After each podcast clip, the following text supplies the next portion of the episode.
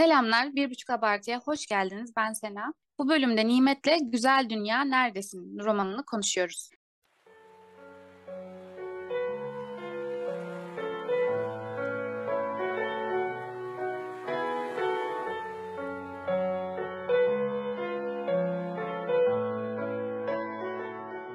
Hoş geldin Nimet, nasılsın? Hoş buldum Sena. İyiyim, teşekkür ederim. Sen nasılsın? Ben de iyiyim. Ee, bu kadar. Az önce hiç konuşmamışız gibi Sen- tekrar girmek istiyorum. Hani iki saat konuştuğumuz için. Normal davranmaya çalışıyoruz. Evet, iyisindir inşallah. Sağlığın, Çok şükür. sıhhatin yerindedir. Daha iyi olacağımızı düşünüyorum. İyiyim şu an. Şu an için iyiyim. Seni bekliyordum kitap için. Ee, düşük B12'imle tekrar tekrar başa aldım kitabı. Çünkü ben biraz erken okumaya başladım ve çok akıcı bir kitaptı. Şimdi Evet. tekrar dün biraz gözden geçirdim. Yani biz bunu yazdan bu yana çekmeye niyetlendik aslında ama bir türlü fırsat olmadı. Aa, ben yazdan bu yana doğru. Evet, bayağı oldu. Yani ve bunu sonunda çektiğimizde de çok şükür. Çok Biraz şükür şaşkınım. Yani bu kitap e, galiba ikimiz nasıl oldu? İkimizin de radarına geldi, girdi galiba. Bu yıl bu kitabı Hı ben çok insanda gördüm. Instagram'da falan olsun başka yerlerde. Ve biz de zaten hani kitap olarak ne çekebiliriz diye yeni bir şey olsun, konuşulmamış olsun diye bakarken bu çok çekilesi geldi. E, dediğin gibi sen hemen aldın kitabı. Ve ben Amerika kıtasında olan biri olarak istedim. Sen e, gerçekten utanmaz bir şekilde kitabı hemen aldın. Benden önce hemen okumaya başladın.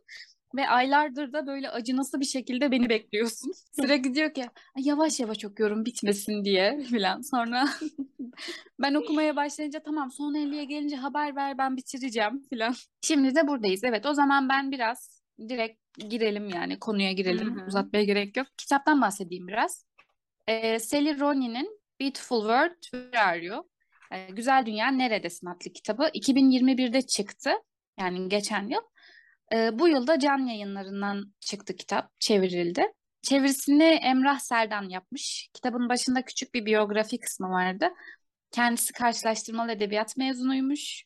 Ee, buradan selam olsun diyorum ben meslektaşım. Bu arada buna değinmen çok iyi. Ben çünkü çeviri çok iyi diyecektim. Dedim ki bunu söylemem gereksiz olabilir belki. Ama çeviri çok iyi geldi bana. Asla gereksiz değil. Çeviri çok önemli bir şey bence. Yani bence değil öyle. Çeviri çok önemli ve gerçekten güzel çevrilmiş. Ve yazarı gelecek olursak Sally Rooney 91 doğumlu bir yazar. Ben Şaşırdım. Bugün bilmiyordum. Evet, evet ben de çok şaşırdım. Yani bizim nesil, nesilden diyeyim, bizim jenerasyondan bir kadın yazar ve çok fazla popüler işe imza atmış. Yani popüler derken popüler, popi. Poppy. Normal People kitabının da yazarı aynı zamanda. Zaten hani buna da bahsederiz. Normal People Hulu diziye uyarladı bu kitabı. Zaten bu kitapla birlikte yazar işte kitaplar ünlendi biraz da. Öyle oldu. Son, diziden sonra kitabın satışları zaten çok arttı filan ve dizi de çok izlendi. Hatta ödül filan da aldı diye biliyorum. Ve bu kadar izlenen, ödülleri filan olan bir dizinin bu yazarının 91'li olması beni şaşırttı açıkçası. Çok şey yani güncel. Hani yazmış, bastırmış, satmış, diziye diziye uyarlamışlar. Yani bu kadar kolay. İcabına bakmış. Gerçekten ben de araştırmamıştım önceden. Sonradan gördüm. Hatta araştırmayı sevmiyorum kitap okumadan önce. Sürpriz oluyor.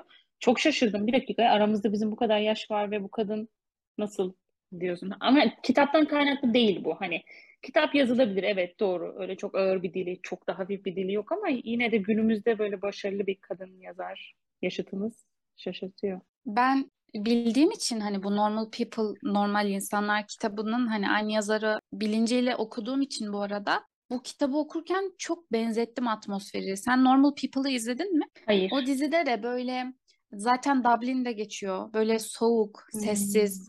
İnsanlar çok böyle daha sessiz bir havası var dizinin. Çok dramatik çekilmemiş, aksiyon az.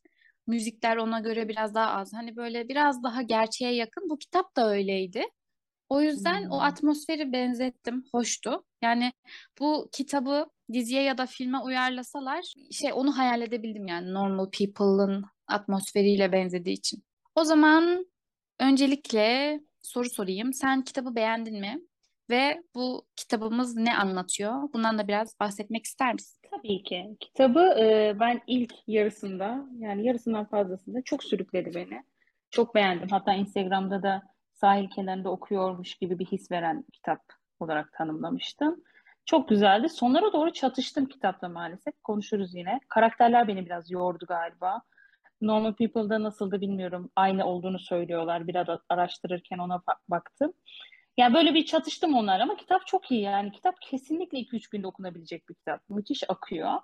Konusuna gelecek olursak da ee, önce öncelikle bestseller ve ben bestseller fobim var benim okurken. En son e, Kirpi'nin zerafetiyle yıkmıştım onu. Bestseller'a karşı büyük ön yargım var çünkü maalesef. Ben bu konuya değineceğim ee, ama sen buraya konuş, konuş sen, sen konuş. Ondan sonra bestseller olduğunu duyunca dedim umarım hayal kırıklığına uğratmaz. Bazen boş gelebiliyor bana. Ben kimim bilmiyorum bu yargıya varabiliyorum. Kitabı okurken hatta araştırmadım özellikle. Ee, iyi ki araştırmamışım. Ee, Alice ve Aiden e, adında iki karakterimiz var aslında. Tabii içinde, içinde iki karakter daha var ama 30'lu yaşlarına dayanmış iki arkadaşın e, başlarından geçen olayları mail yoluyla birbirlerine iletmesi diye geçiyor konusu. İçerik olarak da e, Alice'in e, yazarlığından, işte Ella'nın editörlüğünden bahsediyor ilk etap için. Sonra mail konularından bahsediyoruz. O da çok hoşuma gitti. İlk etapta bize sadece bu bilgileri veriyor. İşte küresel ısınmadır, göçmenliktir, din, tarih, politika. Mailleşerek bu konular üzerinden dertleşebiliyorlar ve araya da kendi hayatlarını serpiştirebiliyorlar. Yani özel hayatlarını anlatabiliyorlar. Konu genel olarak bu. Hani karakterleri incelerken yine bahsederiz mesleklerinden. 30 yaşındaki iki kadının hayatı. Evet konusu böyleydi. Bestseller konusuna gelecek olursak ee, ya şöyle söyleyeyim. Ya öncelikle ben de kitabı beğendim. Ama sanırım yanlış bir beklentiyle okumanın sıkıntısını çektim. Sen bana kitap için dedin ki yani sürekli. Nimet bana sürekli çok minnoş, çok çok tatlı, yumuşacık bir kitap için böyle yumuşacık oluyor. Ama yarısındaydım. Ama yarısındaydım. Yani Yani sonra okuduktan sonra gördüm ki hani sen çok fazla ciddili kitaplar tükettiğin için bana nazaran hani bu kitap sana böyle çölde su olmuş ve minnoş gelmiş. Yani bunu düşünürken aklıma şey geldi. Hatırlıyor musun? Böyle 2013 müydü, 2015 miydi? Instagram'da bir akım var diyen bir söz. İşte hiçbir kedinin başını sevmemiş kadar kötüsünüz. İşte hiçbir şeftali yememiş kadar kötüsünüz. Ben de bunu okuyunca dedim ki hiç minnoş kitap okumamış gibi kötüsünüz falan dedim. Yani minnoş kitap nedir? Şeyi e, hatırlarsan bir gece bizde kalmıştın ve sana kitaplığımdan böyle kalın kalın dışı böyle rengarenk kitaplar göstermiştim. Çok Hatırlıyor olmuştum musun? evet. Hala unutamıyorum. Hala bak o üç kalın kitabı unutamıyorum. Evet. Yani minnoş kitap onlar. Hani Lola ve komşu çocuk olsun. Anne and e, French Kiss olsun, Senden Önce Ben, Aynı Yıldızın Altında, sonra Ben Öl ve Ölen Kız var, başka. Ya bu, bu kitaplar. Ya bu kitaplar şey, dünyada ne olmuş, kim ölmüş, kim kalmış, ben neden yaşıyorum? Böyle problemler yok bu kitaplarda.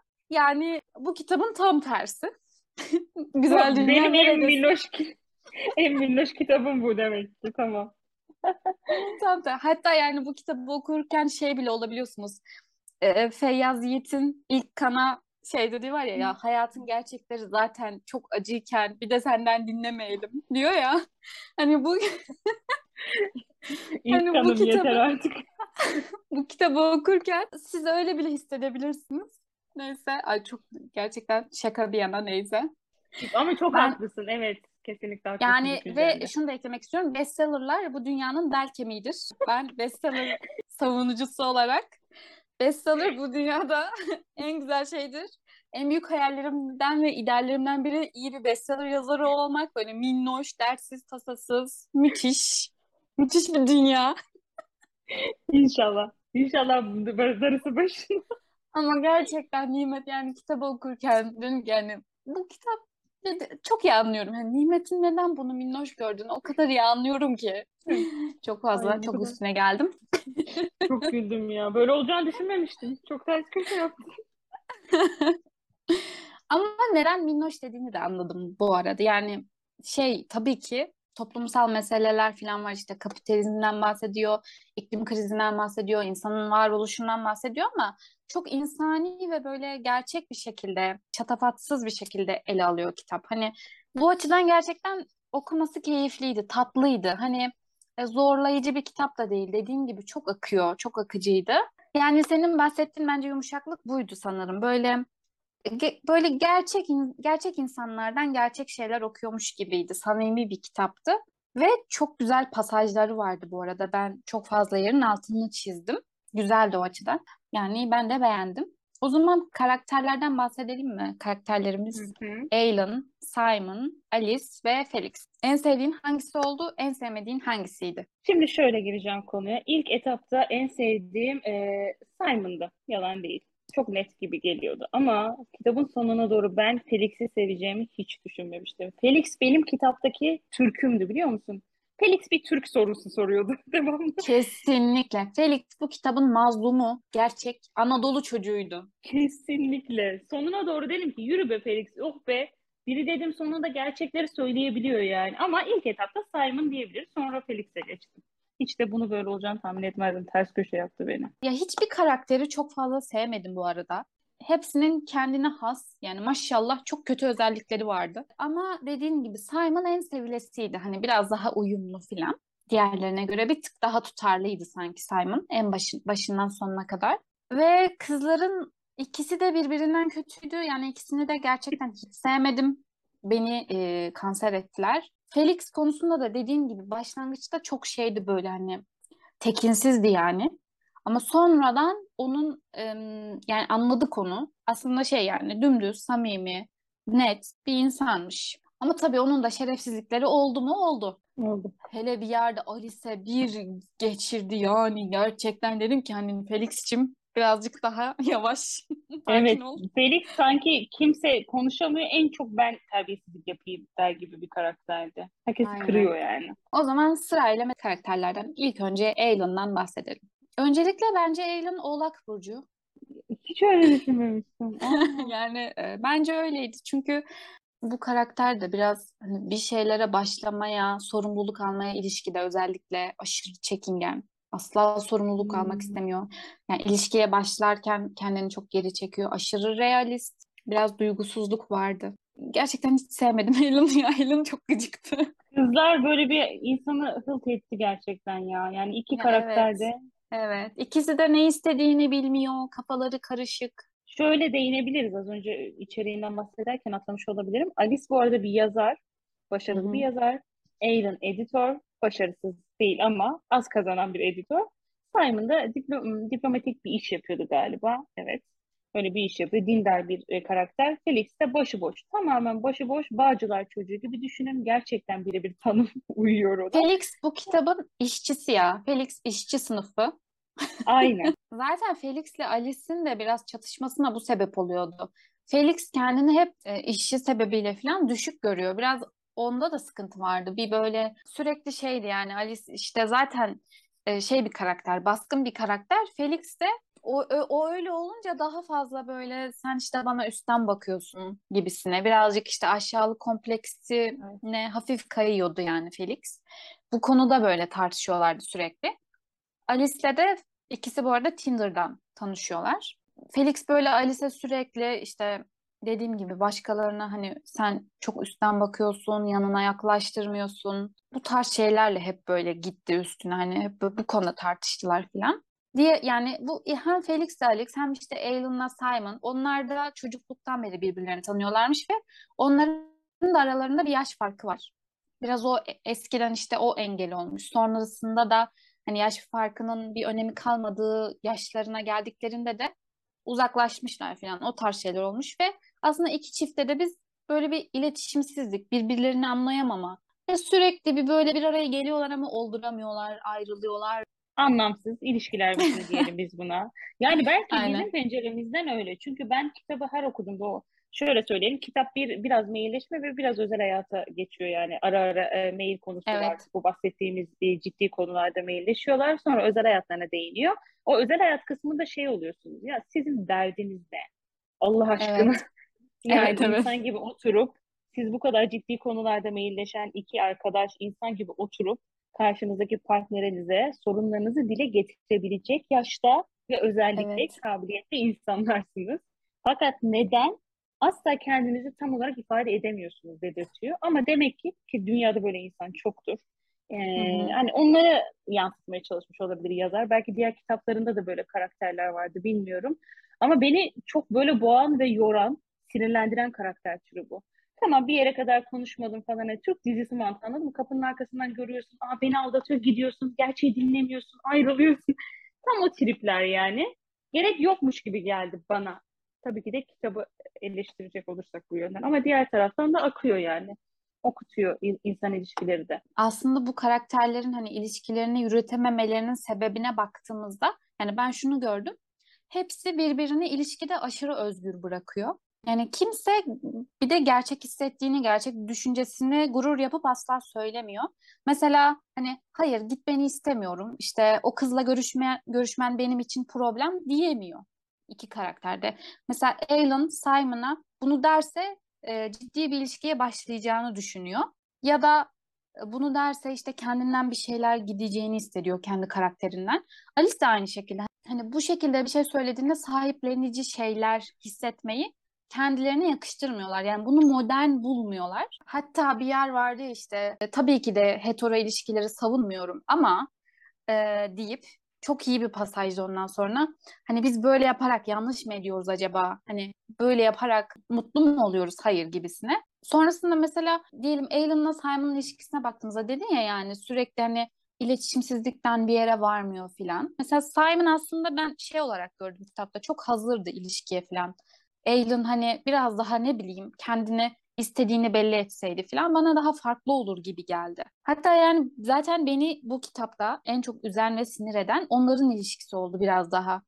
Yani en sevmediğim aşk senaryosu bu boşa geçen yıllar. Hani aslında ikisi de çok yani küçüklüklerinden beri birbirlerinden e, seviyorlar, hoşlanıyorlar. Yani neden? Mesela en son bu şey Forrest Gump'ın e, Hint filmi versiyonu, Bollywood versiyonu çıktı ya. Onu izleyince tekrar hatırladım. Yani ne olduğunu. Forrest Gump'ta da aynı senaryo vardı. Yani o kız boşu boşuna gidip kendi hayatının macerasını yaşıyor ama boşu boşuna onlar o, o yıllarını ayrı geçiriyorlar. Yani ben sinir oluyorum buna gerçekten. Boşuna gitti gençliğiniz, güzel yıllarınız. Çok üzücü. Buraya bir tane not almışım. Bu hani Alan ve Simon'ın e, iletişimsizlik konusunda Simon bir yerde Alan'a şey diyor. Alice ya da bana kızdığında karşındaki insanın sana hayır seni seviyorum, sen benim en iyi arkadaşımsın, beni bırakma demesini istiyorsun ama hep de bunları sana söylemeyecek insanlara yöneliyorsun diyor. Çok iyi.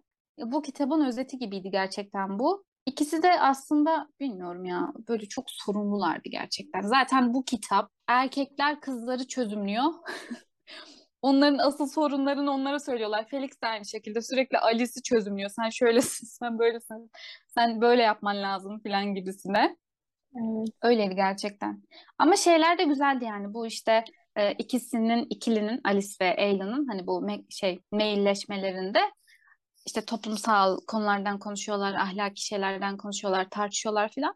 O, o yerlerde de çok güzel yerler yani kısımlar vardı böyle güzel cümleler. İşte senin dediğin gibi bu kadar aklı başında şeyler söyleyebilen iki insan neden? Normal hayatını niye düzene sokamaz diye. Bu arada e, Alice karakteri bir psikoz yaşayan karakter kitapta. Yani Aynen. geçici süre bir hastanede kalıyor. E, şöyle Alice e, üniversiteden sonra başarılı bir yazar olduğu için bir anda şöhrete kavuşuyor ve bunu galiba kaldıramıyor. Bestseller sayfasına takılıyor. Bestseller işte kaldıramıyor görüyorsun ki. Herkes kaldıramıyormuş. Sen kendini ona göre hazırla. Ben kaldırırım. Ee, ondan sonra zaten mailleşmeye başlıyorlar. Alice ve Alan hani e, üniversitede ev arkadaşıyken sonra mailleşmeye başlıyorlar. Ama e, şöyle bu iki karakterin e, genel olarak sorguladığımız olayı şu oluyor. E, şimdi 21. yüzyıl olarak sor 20. yüzyıl diyelim biz hadi.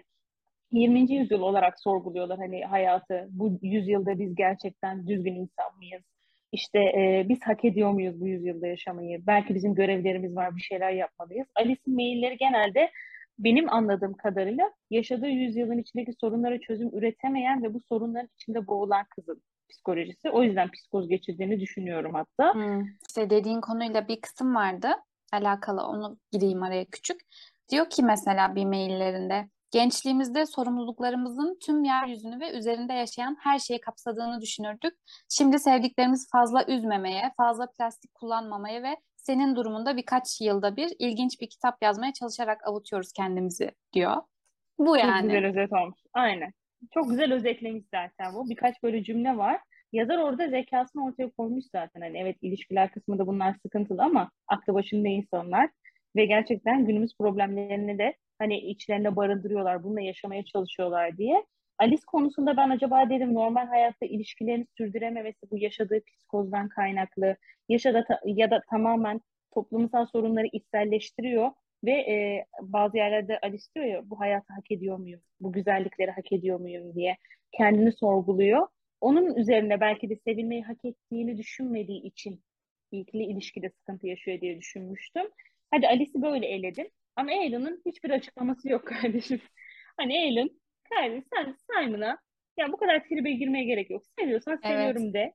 Bu kadar basittir hayat. Ya. Senin önüne engel hiçbir şey yok. Bir yerde şey bir de Simon da şey oynamıyor yani. İşte üstü kapalı falan değil gayet belli ediyor kendisini ve bir yerde Simon diyor ki buranın çok biraz komik. Diyor ki Simon şey Alan'a Tanrı senden vazgeçmemi istemiş olsa beni ben olarak yaratmazdı diyor. Buranın altını çizmişim.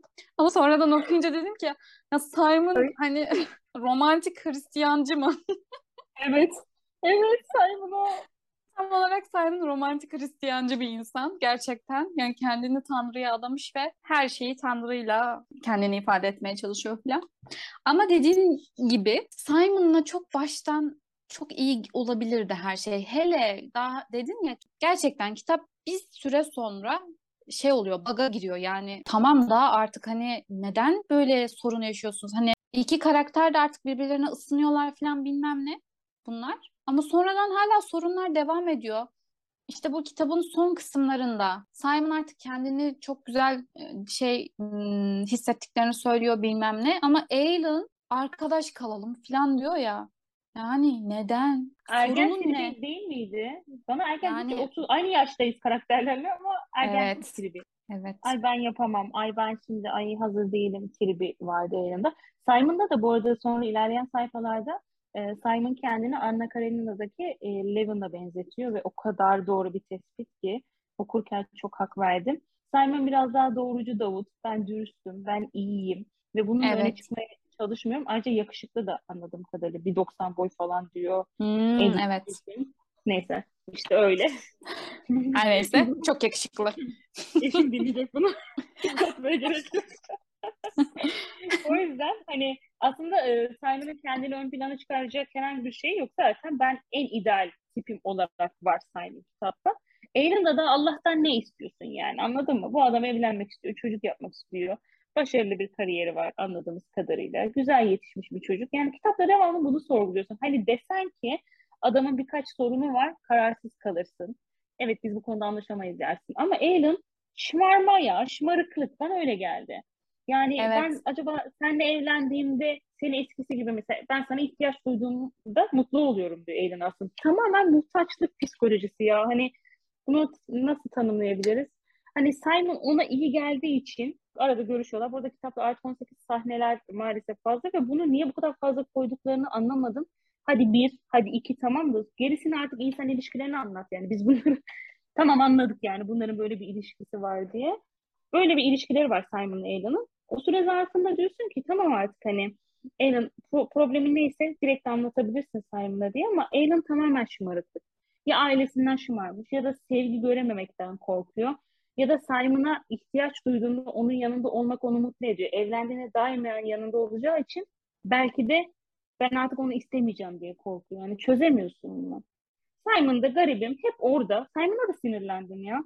Bir yerde demeliydi ki ya yeter biz de aklı başında insanlarız. Sen çocuk değilsin. Yani Simon kaç yaşındaydı? 10 yaş falan var aralarında. Evet. Var yani bunlar yani da çocuk değil.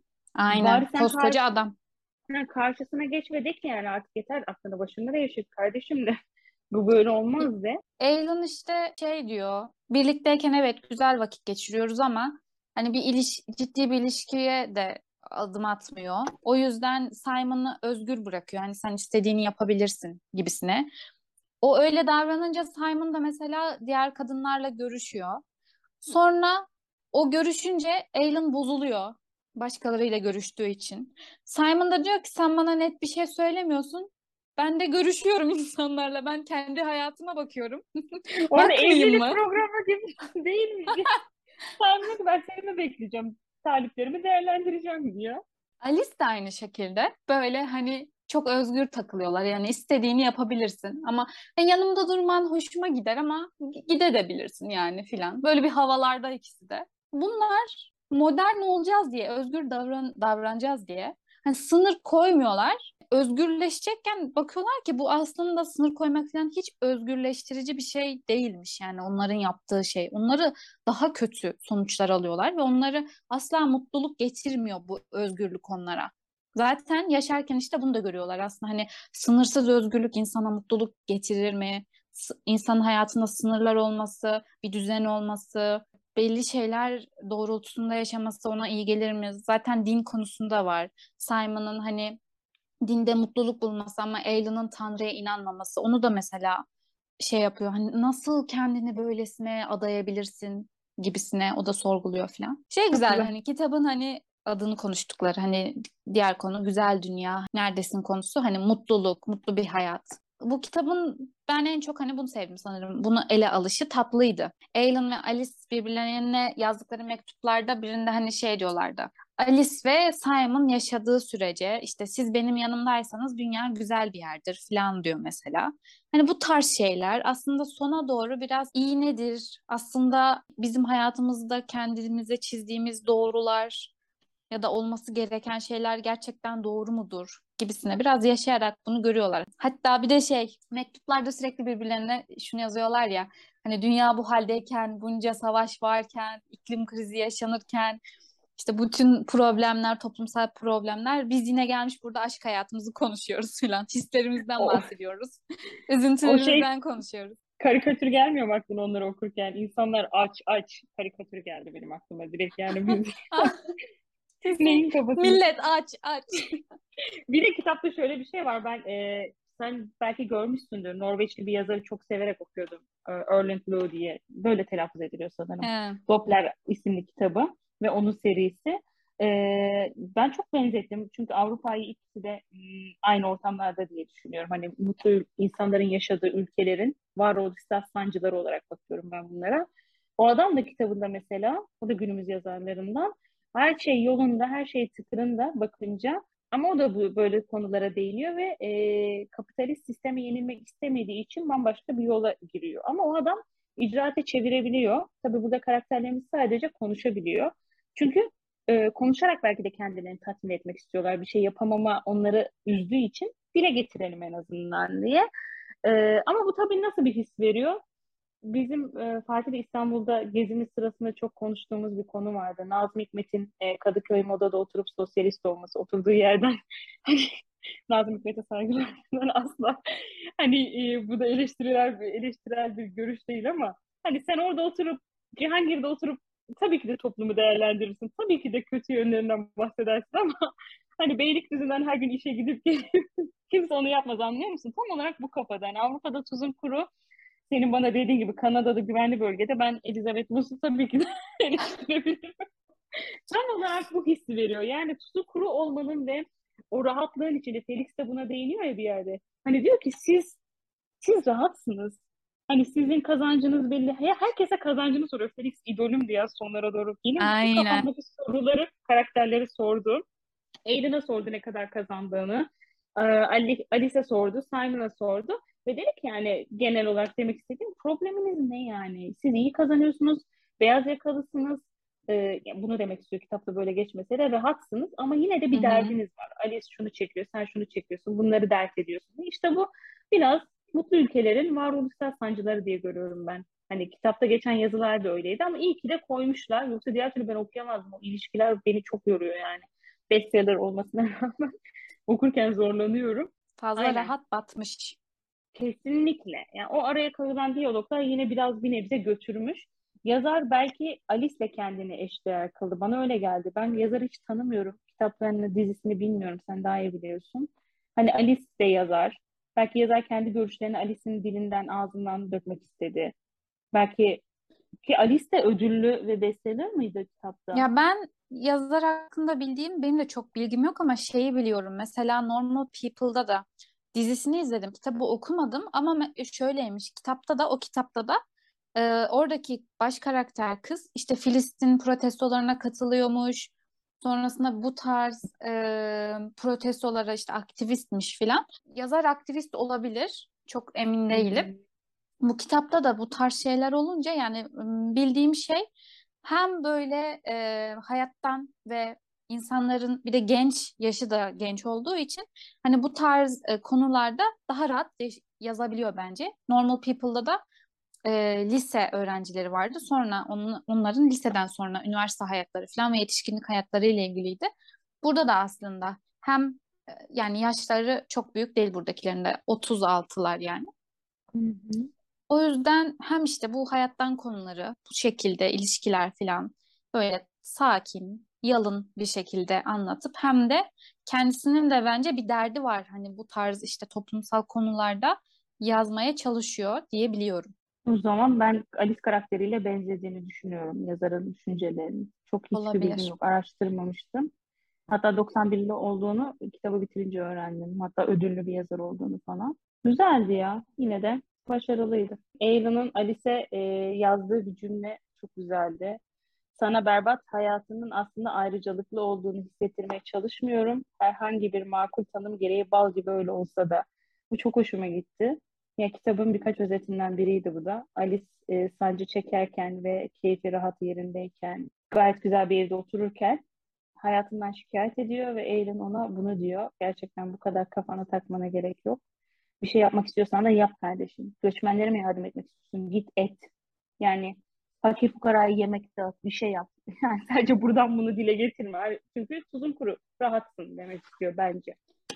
Hatta kitabın en sonu, en son paragrafında Alan diyor ya, benim de kendim için hayalini kurduğum hayat bu değildi. Ama sahip olduğum hayat, elimdeki tek hayat bu. İşte yani hani biraz daha ıı, sona doğru konuştukça falan biraz daha işi basitleştirerek bakmaya çalışıyorlar. Yani bizim derdimiz ne? Derdimiz yok aslında. Sorun yok ve hatta kitabın sonunda kavga ediyorlar falan. Neden kavga ettiklerini de anlamıyorlar falan. Bir şeyler aslında o kadar zor değil bizim mutlu olmamız. Bu kadar komplike bir şey değil. Kitapta zaten Alice ya da Ellen Aaron olması gerekiyor. Mutlu olmanın önündeki tek engel benmişim gibi hissediyorum diyor. Çok doğru. Tek engel kendileri olabilir. Aynen öyle. Öyleydi zaten. Kitap önerir misin? Ben bunu öneririm ya. Şey, hani okunabilir. Ya böyle okunabilir. Ya genel ya ben böyle hani sevdim. Genel olarak sevdim. Hani şey yapamam müthişti böyle aşırı iyi okumazsanız olmaz. Hani herkesin kütüphanesinde olmalı filan değil bence. Ama hem güncel bir kitap hani günceli takip etmek için bu tarz hani roman okuyanlar özellikle Okunabilir bence güzel. Olay olarak evet çok fazla şey yok. Böyle çok farklı şeyler de yok ama güzel pasajları var. Onlar için okunabilir. Sadece yani biraz bir eleştirim biraz uzatılmış geldi. Biraz uzun geldi. Yani bu kitap 320 sayfa. 320 sayfa olmasına gerek yoktu. Yani bir 200 sayfada bence tüm mesele işin içinden çıkılabilirdi. Yeterli olurdu diye düşünüyorum. Biraz uzatılmış. Ama güzel yani bu kitabı birlikte okuyup konuşmamız güzel. Mutluyum ben. Hatta inşallah bunu da filme, diziye falan çek, çekerler de izleriz. Güzel olabilir. Daha farklı olur bence. Sen önerir misin bu kitabı? Öneririm. Benim için ben maalesef çerezlik olarak görüyorum bu pasajlara rağmen. Benim çerezlik e, kitabım olur yani. Çok rahat okunuyor. Öneririm. Vaktini almıyor, akıyor. Sinirlensen de kesinlikle akıyor. Yani mesela ben aylar önceden başladım ama iki günde, üç günde rahat okuyabilirsin yani. Evet, bir de şey klasik bu roman anlatısından farklıydı bence. Farklı bir anlatısı vardı. Konuşmalarda filan noktalama işareti ya da ayrı bir kısmı almamış. Yani direkt mesela konuşmalar direkt paragrafın içinde geçiyordu. Enteresandı. Ee, normalde hani e, şey olur ya konuşmalar tırnak içinde verilir işte dedi, şöyle yaptı deyip böyle nokta konulur ayrılır falan. Yazarın farklı bir şey anlatısı vardı. Direkt ayırmadan konuşmayı direkt cümle pa- paragrafı içerisinde vermiş filan.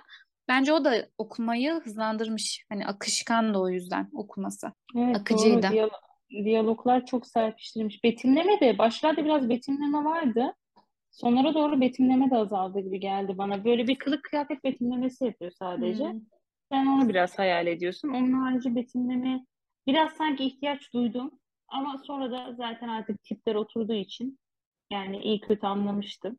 Mesela Alice'in evinden bahsediyor. Bunun neredeyse sona doğru bahsediyor. Hani bir Hmm. Dostoyevski'nin tabii ki de 3 sayfa 5 sayfa bir yolu anlatması gibi değil ama çok kısa bahsediyor. Anlayamıyorsun önce. Mesela ben kafam çok karıştı o konuda. Alice New York'taydı.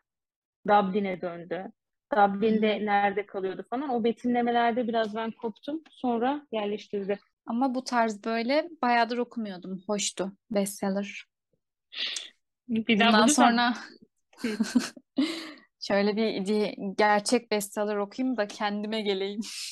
gerçek bestseller ne mesela? Bana bir Ya aslında biraz şey oluyor hmm, bu cümle hani karşılamıyor. Bestseller çok satan aslında bir sürü çok satan kitap var da benim bestseller'dan anladığım bu minnoşluk tatlışlık hani bu o sana gösterdiğim renkli kitaplar. Hani e, genelde ben ergen aşkı seviyorum.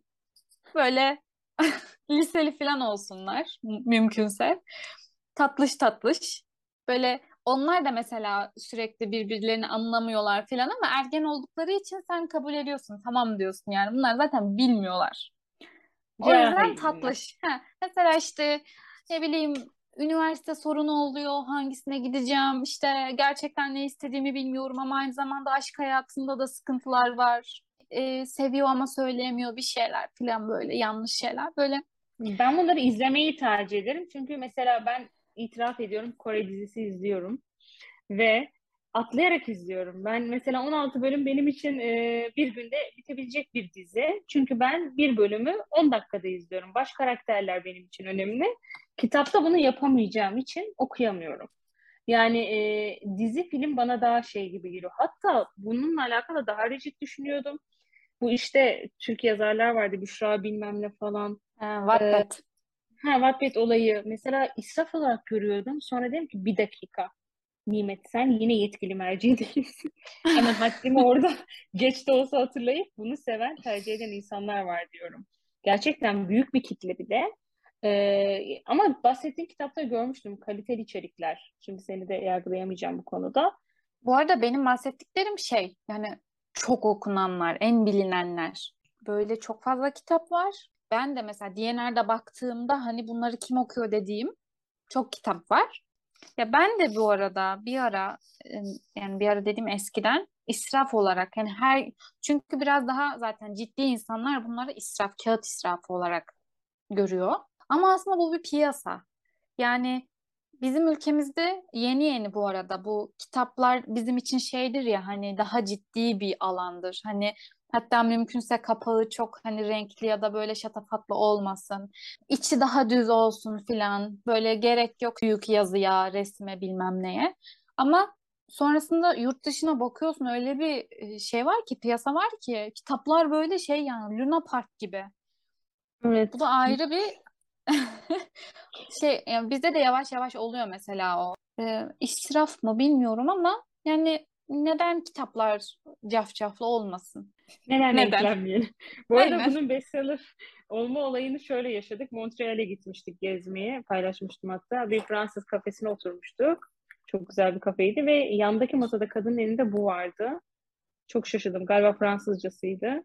Böyle bir baktım aynı anda elimizde bu kitabın olması falan. Hakikaten kitap çok okunuyormuş yani. Evet evet. Bu arada mesela bu kitaplar büyük ihtimalle bunun İngilizcesi daha iyidir diye düşünüyorum. Mesela Normal People'da da ben onu çok duymuştum. Türkçesi o kadar ım, içeriği vermiyor filan demişlerdi ne kadar iyi çevirisi olsa bile. Hani bakacaksan mesela orada rahatça erişebilirsin. Normal People'a bakacaksan İngilizcesini okuyabilirsin. İngilizcesinin keyifli olduğunu söylediler çok böyle arkadaşlarım filan okuyanlar. İngilizce orijinalinden okuyup böyle çok keyif aldılar. Aslında doğru. Belki daha kaliteli çevrilmiş olabilir ama ben bunun çevirisini hakikaten beğendim. Kelimelerini vesaire çok önemli çeviri. Çünkü bazılarının Evet, çok boş oluyor. Tahayyül etmekler falan geçiyor. Çok hoşuma gitti aynen. yani. İyi Beğendim. uyarlamışlar. belli zaten orijinalinde de dili dediğim gibi değişik bir dili var. Onu yansıtmaya çalışmış gibi gördüm. O zaman kitaba puan verelim. Hadi verelim. Ben 7 veririm. Ha, 10 üzerine. 5 Aynen, üzerinden üzerine. kaç verirsin? 5'ten 3 veririm. Bize gelişi bu. Aynen. Ben de öyle düşündüm. Yani iki buçuk falan mı versem dedim de çok az geldi o da. Hani sanki kötü bir kitapmış gibi geldi. İki buçuk. Kötü bir kitap değil. O yüzden ben de üç verdim. Güvenli. Aynen güvenli bölgedeyiz. Ben de öyle düşündüm. Okundum ya okurken rahatsız etmedi beni diyorum ya sadece birkaç bu saçma sahnelerin yerine daha dolu olay örgüsü koyulabilirdi. Onlar rahatsız etti. Harici bir şey rahatsız etmedi yani. Yok ya bu gerçekten 200 sayfa olsaydı bu kitap bayağı tatlı akardı. Şöyle bir yorum gördüm bu arada bu kitap için. Yani bu yazar için şöyle demişler. Günümüzün J.D. Salinger'ı diye biri böyle bir yorum varmış. Bu yorumu gördükten sonra kitabı bitirdim. Dedim ki yani her toplumsal soruna ya da insanın varoluşsal sancılarını dile getiren kitap J.D. Salinger mı? Yani biraz sinirlendim bu konuda. Salinger e, ya bunu şey için demiyoruz tabii günümüz hani bazen kıyaslamalar oluyor ya günümüzde yaşayan insanlar yönetmenler o onu tırnağa alamaz öyle bir şey değil ama kulvarları çok farklı. Çok. Salinger'ın dile getirişiyle bunun dile getirişi bu Salinger'ın 21. yüzyıl insanını anlatıyor. aynen Salinger'ın yani kitabı Çavdar Tarlası'nda Çocuklar mesela kaç sayfa çok kısa bir kitap ama içinde yani metaforlar bilmem neler. Bu kitabı iki ile çarpar, üçle katlar yani. Biraz sinirlendim o yoruma. Kim yaptıysa artık. Çok saçma geldi. Yani ben Salinger, bitirme tezim Salinger hakkındaydı. Evet tam onu diyecektim. Ki sen O avukatı yüzden sayılırsın. Aynen biraz sinir oldum. Yani ne alaka yani kim ettiyse o yorumu. Bu şekilde. Evet puanımızı da verdik. Sanırım söyleyeceğimiz başka bir şey yok. Evet Gayet yok ben bir şey dile getireceğim. Ben e, podcastlerde biraz hızlı konuşuyorum. Normalde de hızlı konuşuyorum arkadaşlar. Sena hızlandırmıyor yani. Birkaç böyle yorum aldım. Eşim de dahil. Engel olamıyorum. Rap'e ilgi duymuşluğum vardır. Belki ondandır. Böyle bir şey anlatırken çok hızlı akıyor ağzımdan yani. Beynimden çok hızlı dökülüyor. Noktalamaya dikkat edemiyorum. Kusura bakmayın. Buradan eşime de söylüyorum. Normal hayatta dikkat ediyorum. Ama burada hızlı akıyor. Sena hızlandırmıyor. Böyle yorumlar geldi bana ya. Senin konuşma hızlandırılıyor. Gerçekten mi? O kadar Neden mı? öyle bir şey yap- yapalım? Neden? Oğuzhan Uğur musun sen kızım? Niye? Yapsan kendine de yaparsın. Yani hızımızda ben bir sıkıntı görmüyorum fakat online kayıt aldığımız için illaki bir kalite farkı oluyor. Bunu da zamanla çözeceğiz inşallah. Üzerinde planlarımız var ama o da zamanla olur. Ama ben yani İnşallah. bu işlere e, şöyle bakıyorum. Dinlediğimizi anlıyorsak ve size geçiyorsa sıkıntı yok. Aynen. Teşekkürler. Bu, bu kadardı söyleyeceklerim. Güzeldi. Çekiyor muyuz, ederim. yapıyor muyuz? Yapıyoruz. Tamam. Sonuca bakalım. Ne olsun. O halde kapatabiliriz yavaştan. O zaman bu bölümümüz bu kadardı. Bizi dinlediğiniz için teşekkür ederiz. Bir sonraki bölüme kadar kendinize iyi bakın. Hoşçakalın. Hoşça kalın.